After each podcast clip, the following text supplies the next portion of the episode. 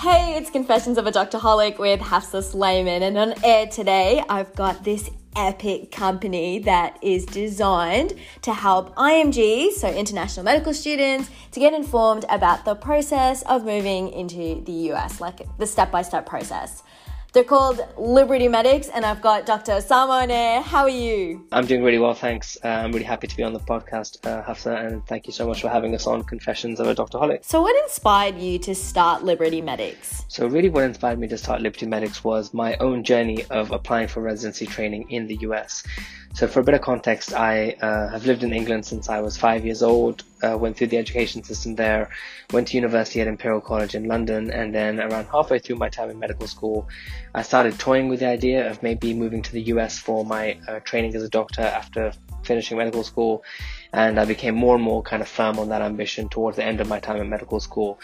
Um, so I was navigating that path pretty much on my own because, um, as opposed to some countries like Pakistan and India, in the UK, the medical students and doctors really don't have that many role models in the senior years throughout their time at medical school or in their hospitals who have gone through that journey and who they can turn to for advice. So I found myself kind of scouring the internet, going on internet forums and kind of student room equivalents uh, for those applying for residency training in the US to try and help uh, get my head around what exactly was involved in making the transition of my medical career from the UK to the US.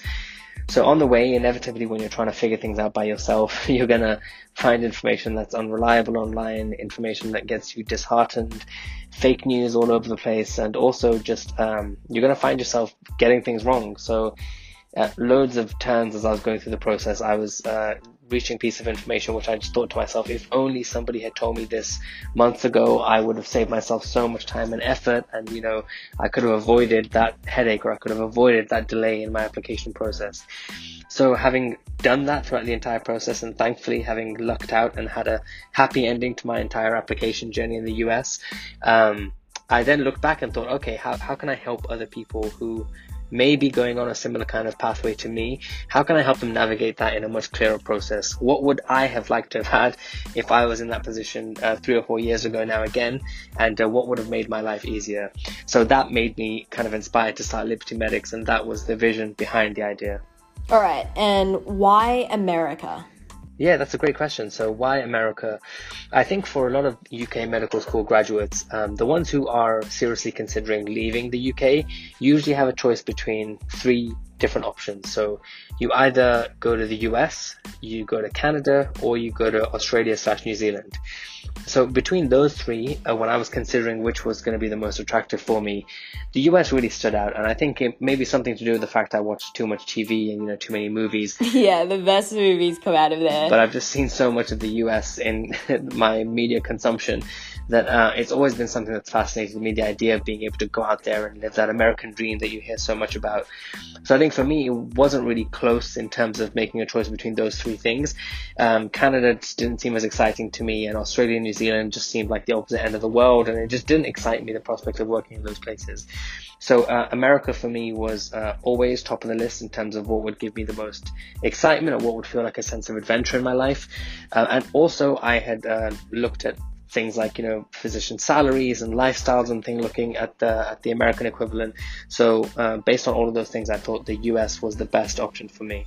Yeah, that's fair. And what's the best thing about America? Best thing about America. So I have been here for four years by now, so I should have a pretty good answer to this ready. Um, so I want to start by giving the caveat that I am talking about New York because that is the only America that I know. It's where I've lived for uh, since I've moved here, and uh, I just want to give that caveat because I think people will raise their eyebrows slightly when they hear what I'm about to say. But I think the best thing about America, from my experience, has been the people. Oh yeah, that's cute. Honestly, and that's not what you uh, might expect when you're looking at it from outside of the borders of the country.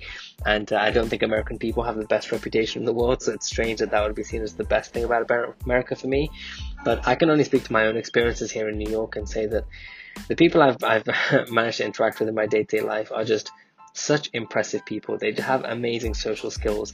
Everyone you speak to sounds like the kind of person who would be like the most charismatic person in your in your medical school. So anyone you talk to on the street seems to be you know worldly wise. They seem to have an opinion about what's going on in the political world. they seem to be aware of what's happening outside of the borders of their country, which which was a surprise for me. And uh, they're just generally very nice, very warm people.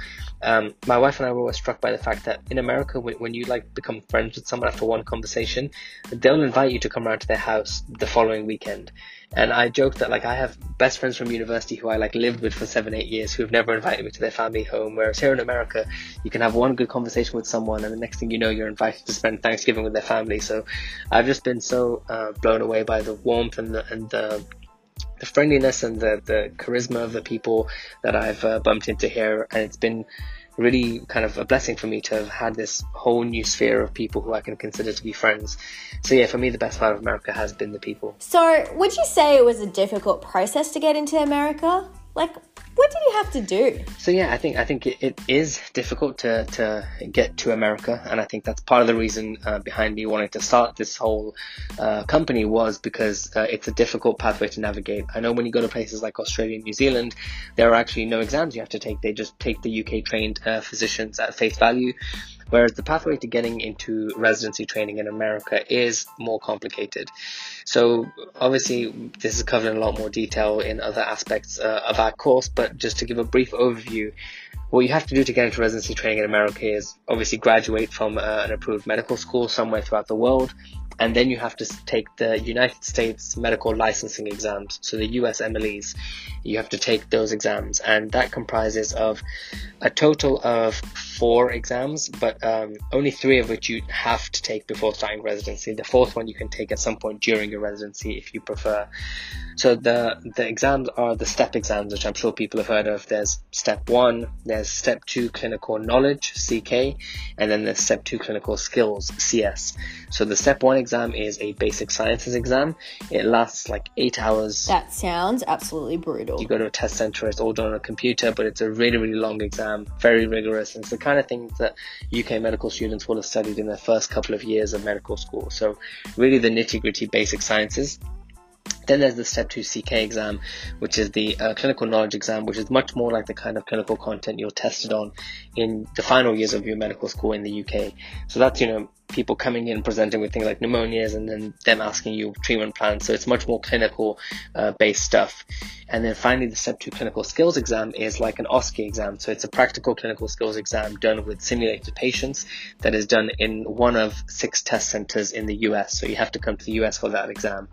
So yeah, you have to do all those step exams in order to get uh, officially approved to be able to start residency training in the US. And then there's the small task of actually applying for residency programs in the US, getting called back for interviews, going on the interview trail, and ultimately uh, matching into a program where they decide they want to take you and you want to join them. So that is a very brief overview of everything that's involved in having to come to America. Uh, it is a difficult process, but just because it's difficult doesn't mean it's impossible. And each year from around the world, around about uh, 10 to 15,000 international medical graduates come to the US to start their residency training. So it's not the kind of thing that should put people off, and it's something which, uh, if you're aiming for an endpoint of practicing uh, your medical, uh, you know, using your medical degree in the US and having that job as a doctor in the US, this small obstacle at the beginning shouldn't be something that puts people off. Yeah, well said. And was it difficult to adjust to life in the United States? I don't think it was particularly difficult to adjust to living in the United States. Um, I had spent the last six, seven years before that living in London, attending Imperial College. And so for me, moving between London and New York really wasn't much of a shift. I'm used to living in a big city, so I'm used to paying way too much for my rent and for going out to eat, so that didn't change. Um, so for me, it really wasn't a tough adjustment. The people here were very welcoming, and New York in particular is obviously just like a city of immigrants. Like eh, you never feel like there's one dominant group of people who are the true natives of New York, and that you're one of the others. From the first day when you are walking on the streets, you look like a kind of person who could have been living there your whole life. So I, I found that really kind of reassuring. I never felt like I was an other in New York. Now that could be different if someone is moving from London and then going to rural Iowa, for example. Yeah, maybe that'll be a bigger adjustment, but for me at least, it was pretty easy. And these days we have the internet, which can like solve every problem for you. So my parents always remind me that I'm not experiencing the true immigrant story like they did moving from Pakistan to England in the days without the internet. So for me, it's really easy. You land in another country, you've already sorted out your Airbnb over the internet back from your home. You've get an Uber from the airport using your phone. Everything is easy. Google Maps, you never get lost. So the transition between countries, I think, in the 21st century is a much easier thing to do. Yeah, that's so true. All right, I've got a few more questions to grill you about on the next episode. If you could stick around. Yeah. And guys, in the meantime, check out at Liberty Medics on Instagram.